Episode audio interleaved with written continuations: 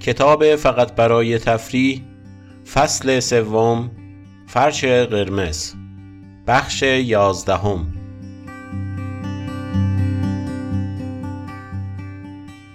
آمریکایی ها در 17 مارس روز سنت پاتریک 5 می سینکو د مایو و 12 اکتبر روز کلامبوس کلی سر و صدا راه می اندازند ولی تقریبا کسی از روز 6 دسامبر مطلع نیست از هر فنلاندی که بپرسید به شما خواهد گفت که 6 دسامبر روز استقلال فنلاند است اکثر فنلاندی ها روز 6 دسامبر را به همان روشی جشن می‌گیرند که بقیه جشن ها برگزار می شوند.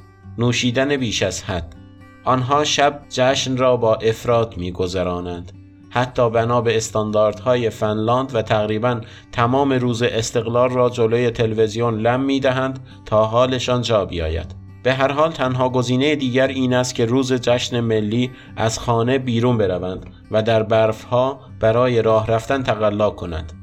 تنها چیزی که همه مردم را در آن روز خاص به تلویزیون ها می چسباند جشن رئیس جمهور است. در فنلاند زیاد از این جور جشن ها نداریم و در نتیجه جشن سالانه رئیس جمهور عملا تنها مراسم عظیم سالانه است. این مراسم به شکل مستقیم در سطح کل کشور از تلویزیون پخش می شود تا مردم نیمه مس را در خانه نگه دارد و جلوی تصادفات رانندگی گرفته شود.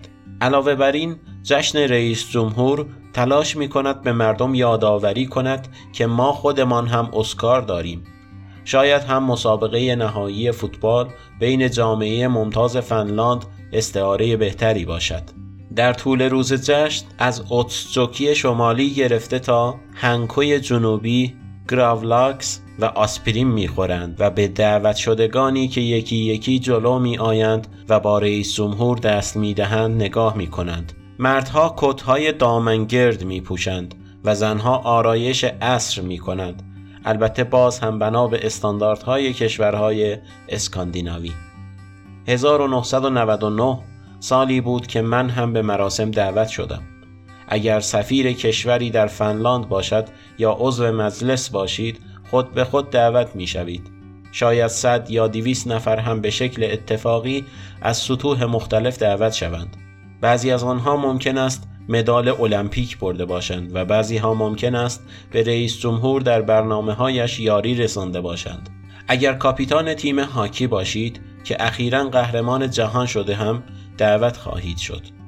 راه دیگر این است که سیستم عاملی که نوشته اید توجه جهانیان را جلب کرده باشد. همسر یا همراه شما هم دعوت است. در واقع شانس آوردیم که من و تاو هر دو توانستیم برویم. در آگوست از اداره مهاجرت درخواست کرده بودیم که بتوانیم به فنلاند برویم و برگردیم. تا اواخر نوامبر مجوز ما صادر نشده بود. دو هفته بعد دعوتمان به جشن رئیس جمهور به ما ابلاغ شد. حالا صحنه را تصور کنید. دو هزار فنلاندی و دو هزار فنلاندی مهم که در قصر رئیس جمهور جمع شده اند. این قصر خانه ای است که قدیم ها برای سکونت یک بازرگان روس ساخته شده بود. این خانه یک امارت بزرگ است اما به هر حال برای یک خانواده ساخته شده. حالا گیریم خانواده ای با کلی آشپز و مستخدم و اینجور افراد. خانه زیاد هم بزرگ نیست. وقتی رسیدید یک نفر کت شما را تحویل می گیرد و بعد وارد می شوید و دیگر بخشی از جمعیت عظیم هستید. نمی‌دانید کجا باید بروید.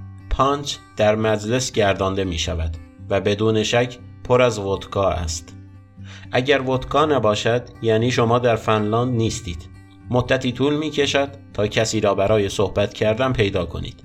در نهایت با خبرنگاران مشغول به صحبت می شوید چون صادقانه کشف می کنید که جذابترین آدم های این جمع هستند.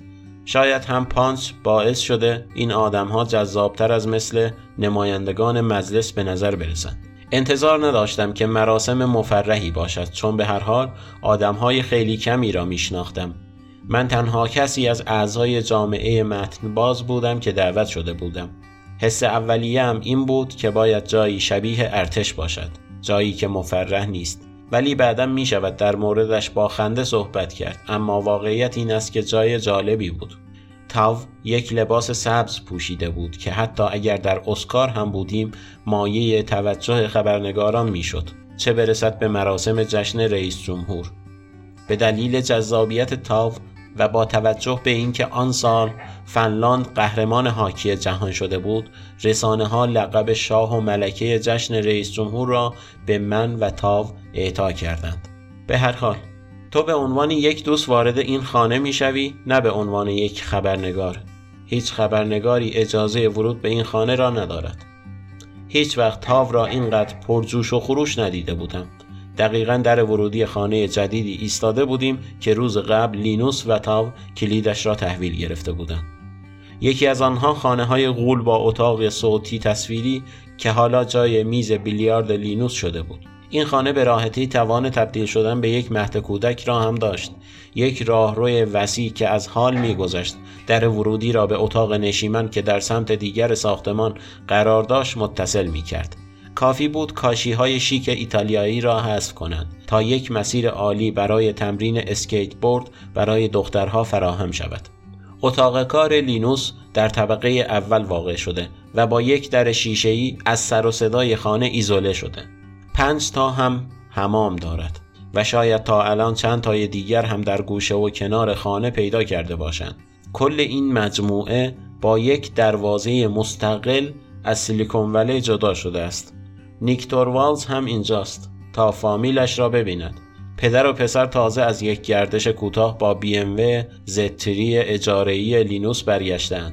این همان مدل ماشینی است که لینوس به زودی خواهد خرید. قرار است امروز عصر نیک با این ماشین به کتابخانه دانشگاه استنفورد برود.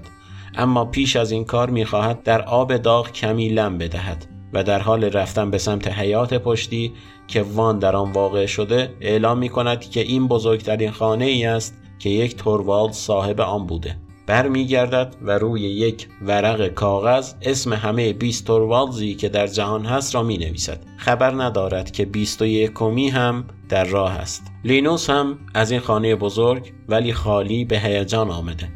نیک دارد از اطراف خانه فیلم می گیرد و من از لینوس خواهش می کنم تا چرخی با تاو بزند و من از آنها عکس بگیرم. این غیر فنلاندی ترین روشی برای بروز هیجان است. تاو می‌گوید هیچ وقت فکر می‌کردی خانه ما به این بزرگی باشد. تاو می‌خواهد در لحظه باز شدن فروشگاه ایکیا آنجا باشد تا برای خانه جدید تجهیزات بخرد. من پیشنهاد می‌کنم که لینوس بچه ها را به آپارتمانی که من به تازگی در استینسون بیچ اجاره کردم بیاورد تا تاو بدون دردسر به کارهای مورد علاقه اش برسد. همین که می‌رسند به توروالز اصرار می‌کنم که کایاک سواری را امتحان کند. چند دوری می‌زند و بعد بچه ها را هم یکی یکی سوار می کند. وقتی به خانه برمیگردد شلوارش خیس است. از لینوس می خواهم تا فصل آیا موفقیت مرا به فساد خواهد کشاند را بخواند و نظرش را بگوید و برای اینکه راحت باشد بچه ها را به ساحل می‌برم. پاتریشیا و دانیلا نیم ساعتی دنبال ستاره دریایی میگردند و کمی هم پاهایشان را در دریا خیس می کنند. ولی چیزی نمیگذرد که یکی از آنها می‌گوید kissen kommer یعنی می‌خواهم به دستشویی بروم به خانه برمیگردیم لینوس که فقط شورت پوشیده با یک بسته اسنک پشت کامپیوتر نشسته و تند تایپ می کند. شاید پانزده ثانیه ای طول می کشد تا متوجه حضور ما شود. سرش را از کامپیوتر بیرون می آورد و از بالای مانیتور به من نگاه می کند و اولین کلماتی که می گوید اینها هستند. هی hey, پسر این مکنتاش تو واقعا چیز مزخرفی است. و بعد او شلوارم را انداختم در خوش کن. عنوان فصل را به شهرت و ثروت تغییر داده و استدلالش این است که آیا موفقیت مرا به فساد خواهد کشاند؟ زیادی خودبینانه است. می‌گوید که به وقت بیشتری نیاز دارد و در نتیجه دوباره بچه ها را برای گردش بیرون می‌برم.